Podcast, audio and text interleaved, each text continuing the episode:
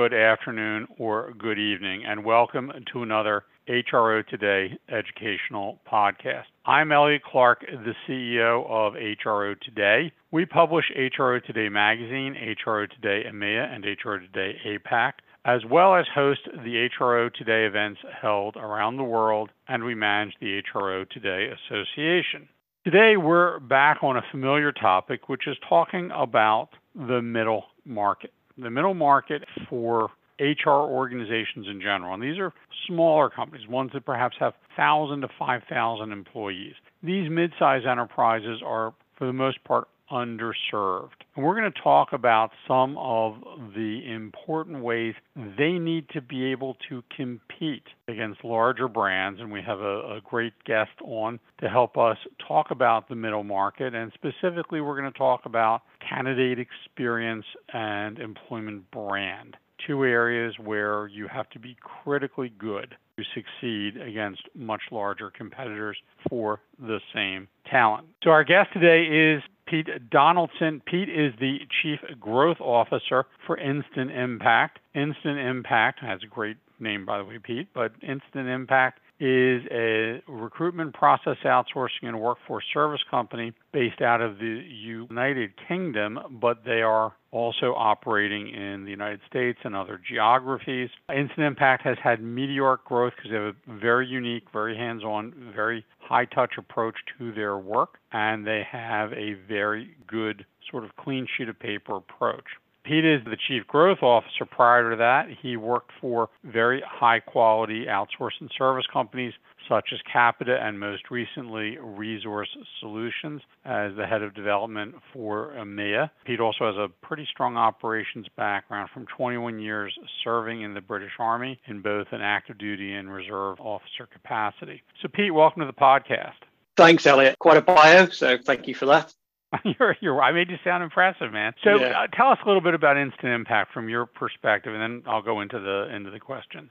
Thanks. Yeah, I think your intro to what we do is very good. We've taken a clean sheet of paper approach, and me and the other guys that run the business, we're trying to do something different in that talent and RPO space, specifically for small and mid sized organizations. We want to really focus on the challenges that affect those businesses and not concern ourselves with those that affect enterprise businesses to really make a difference. And we make a difference through some of the key metrics we track with clients, such as our candidate experience, our hiring manager experience, and the quality of the hires that we make for those businesses, and we build everything around that. We had one of your colleagues, Felix Mitchell, on an earlier podcast talking about mid-market companies move fast, you know, not not mm-hmm. like the larger, more ponderous enterprise, and being able to move at quote unquote enterprise speed. But today we're going to talk about actually the service to the mid-market. And we've been talking for years about the needs of middle market companies. You know, these firms are hiring anywhere from a few hundred to a few thousand a year. It is an underserved market for recruitment services. I have my own perspective on this. You know, my old company, Connexa, built a development center in Hyderabad for our technology group. And I remember watching the building next door. They were putting a new sign up, and we're, we're watching, it's like G O O Goo. And then it, we realized, oh my God, we're next to Google, and we're competing for software engineers. and we wound up with Oracle on the other side. So I've actually lived this nightmare. So one of the most important aspects of recruiting against these larger brands is establishing that authentic employment brand and ensuring that the candidate experience mirrors the brand. But a lot of companies, you know, in the mid market don't have the resources to commit to this effort. It's an area where an external provider can actually make a valuable contribution. Let's discuss how that can work. I think we're all past arguing about the importance of employment brand. Most middle market companies don't have a dedicated team or resource for managing employment branding. So, how can they partner with Instant Impact or some other service provider to help them develop the brand and then work together on the strategy to communicate and promote that brand so that they can become an employer of choice and compete against, you know, the Googles, the Oracles, the other giant names out there? How do you help them do that? It's a great question, Elliot. And if I had the complete answer, I'm sure I'd be uh, touting my services globally, right across the spectrum. But I do have a couple of points on it that I've gathered from experience. And for me, I will break the question down into two parts. How do we develop that? And how do we help companies develop that? And how do our partners do that? And then how do you communicate that across? But I wanted to pick up on something you touched on in, in the verbiage there, Elliot, the authentic EVP, because I think that's what makes a real difference now. And it's where I've seen companies get it wrong. They try and communicate a list of benefits or a list of values or a list of our company does this, but the real experience of how it feels to work there is completely different to that. And we live in a society where information is freely obtainable that if you try and, you know, spin any mistruths really across the piece, you can really get yourself in a lot of trouble. I also think it's important to call out it's not a business brand. People spend thousands of dollars, millions of dollars in building their consumer brand. And that's not an EVP. It's part of it, but it's not the EVP. But it is worth pointing out that every person who's a consumer of your business is also a potential hire for your business. So you need to make sure those things interlink. And it's not a list of benefits, right? Everybody talks about benefits. I've seen it so many times. We give people free coffee, we give them free fruit on a Friday. We have the flexibility to work how you want,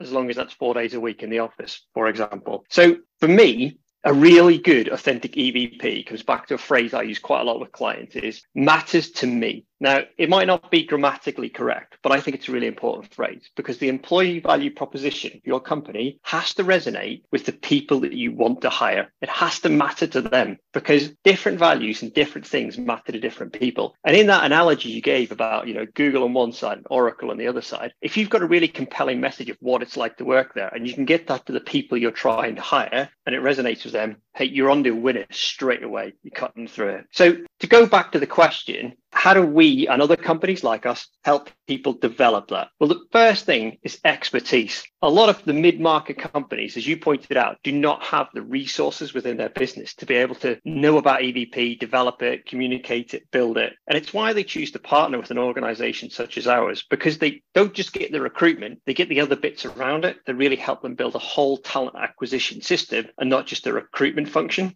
I think it's about how you connect these two things together. How do you connect the brand to the EVP and how do you connect that to the people that you need to get to? For me, that comes down to research. And this is where an external provider really comes in because we can use talent intelligence and we can use tools at our disposals to understand what people are looking for in the market. And then we can go into your business and we can ask people in your organization, what's it really like to work here? What's the lived experience? You know, I'll take an example of career pathways. You've probably seen it yourself on lots of mm-hmm. different EVPs. We've got a really good career progression. You can go from, you know, the janitor to the CEO, and this is how it works. And then we get into the business, or you read the reviews in Glassdoor and you see it's actually not the case there. But if it is the case, we can then turn that into hero stories of real people in that business and then communicate that. And that's what we're talking about in the next bit. How do you communicate it? How do you make sure that you avoid mixed messages? How do you ensure you have one voice in the market that is taking all the work you've done and communicating it smoothly? Then it comes onto that other advantage of working with an embedded partner or small recruitment process outsourcing organization rather than a list of agencies. If you work with recruitment agencies only, you're diluting the message.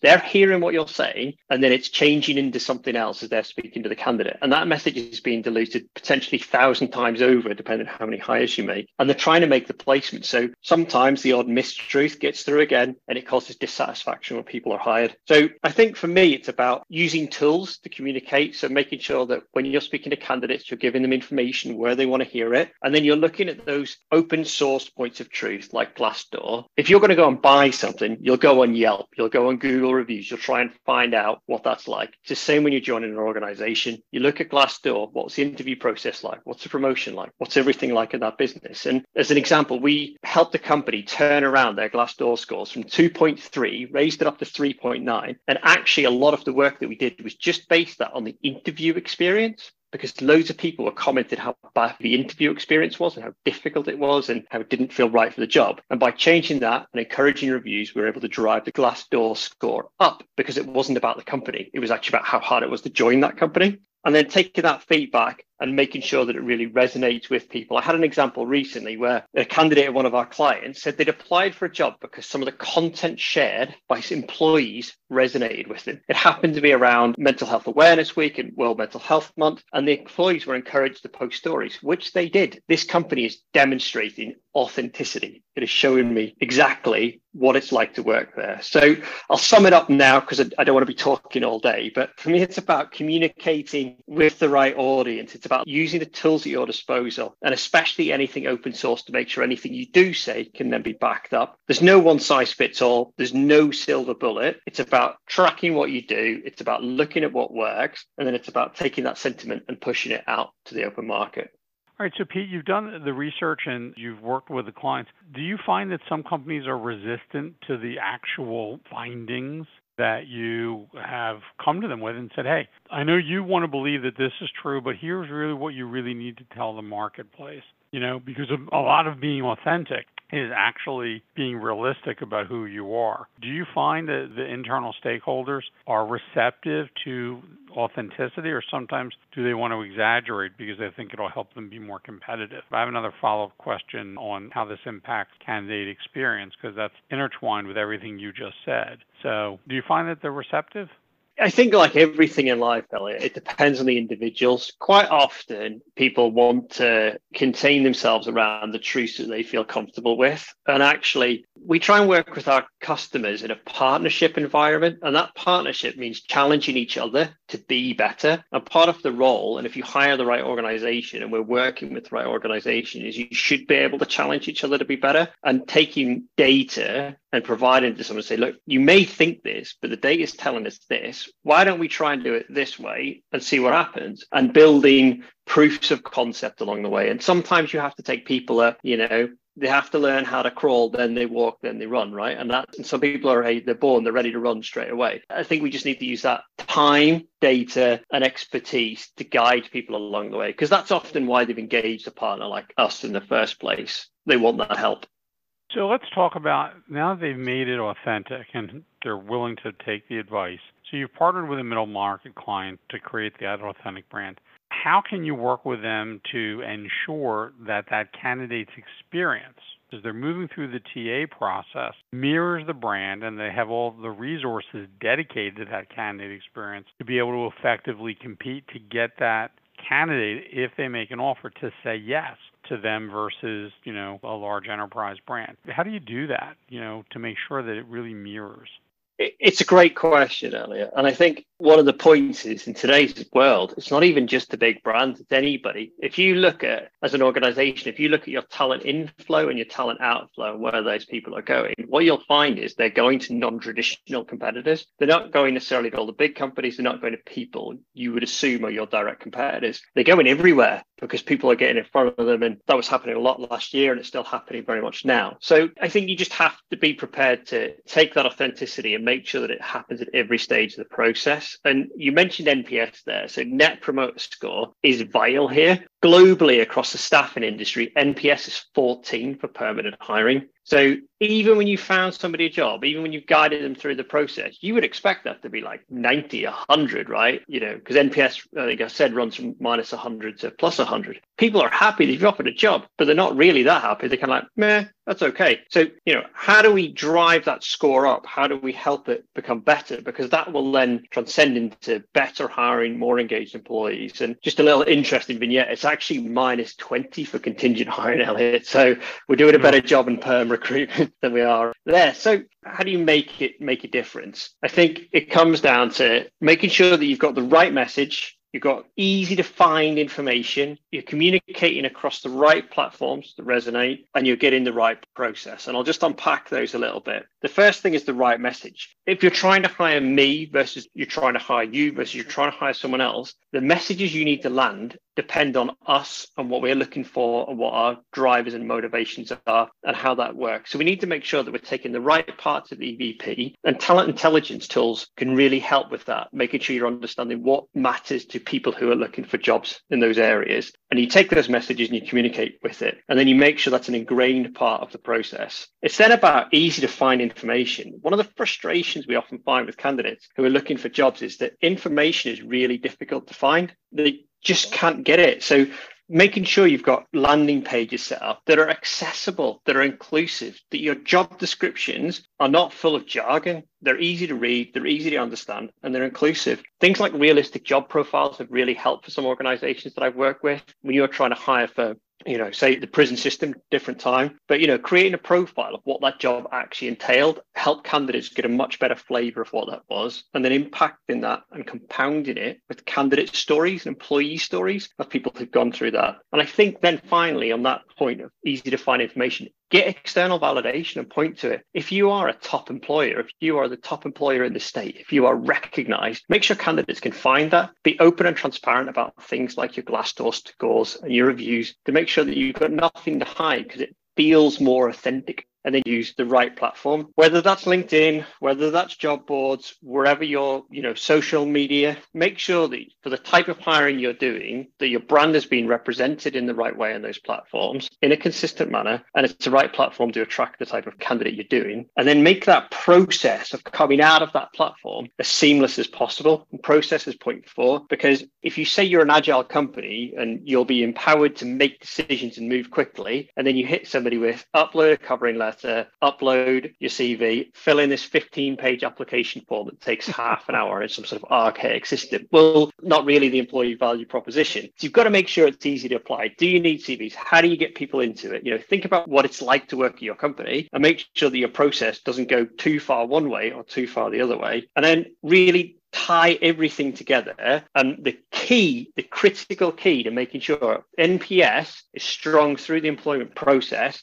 is to be clear from the start what the process is, how many steps, what it is, and where you can find out additional information. That consistency and clarity of information is absolutely key. And I firmly believe that an embedded team really helps organizations because it's one voice going to the market. They're people who know you, the people who know your business. They have stories to tell of candidates and their success, and they're ensuring consistent messaging about your business and what it's like to work there is going out in the market. And as I touched on in my last answer about partnership, if you have the right partner, you can hold each other to account and you can challenge each other to be better. For me, candidate experience is a mindset. In the early days of Instant Impact, we started in early careers and we had a mantra in the business, which was making the start of someone's career an unforgettable experience. And that is something we've carried through our business throughout because if you have that at the core and you're clear, I think you really can't lose, to be honest. Well, all good points, and you know it, it is interesting, you know what you say, and we're running low on time. But most times, companies, even if they take the time to think about this, and certainly it comes through loud and clear, your recommendation that there's a very proactive thought process about what is the process the candidates go through, how does it play out, how does it mirror the brand. You know, when you say you're entrepreneurial and you move fast, and then you tell a candidate after an interview, we'll get back to you with feedback within the next month, doesn't exactly jibe up with the brand. But your point as well about telling the candidate up front here is the process. Here's how many interviews you will have. Here's what you need to do from your end. Many companies do not do that. They don't mm-hmm. sort of disclose at the beginning, here's what you're going to, the experience that you should have, you know, and I think that's a great suggestion because then there's comfort that, okay, I, this is the first of three interviews or the first of two interviews, and they know what they're getting themselves into. So, all good points, Pete. You know, your passion is self evident. So, clearly you enjoy doing this. And I think you've given some great advice to our audience about, you know, thinking through how you research your employment brand, how you have to, you know, be that brand from an authenticity perspective, and also how you plan out the communication of it and then bring it into the process with the candidate experience. So some great advice to folks in our audience. You know, Pete Donaldson, who is the Chief Growth Officer for Instant Impact one of the rapidly growing and very successful recruitment process outsourcing firms available to the middle market. Pete, thanks for taking part in the podcast. Thank you for having me. I really enjoyed being here. And like as I said, I could fill an hour with this stuff. So it's probably best we kept the time. There we go. And we'll have you back because I think there's more to talk about. So, this is Elliot Clark. I'm the CEO of HRO Today. I want to thank you for your time and attention and look forward to you joining us on our next HRO Today educational podcast.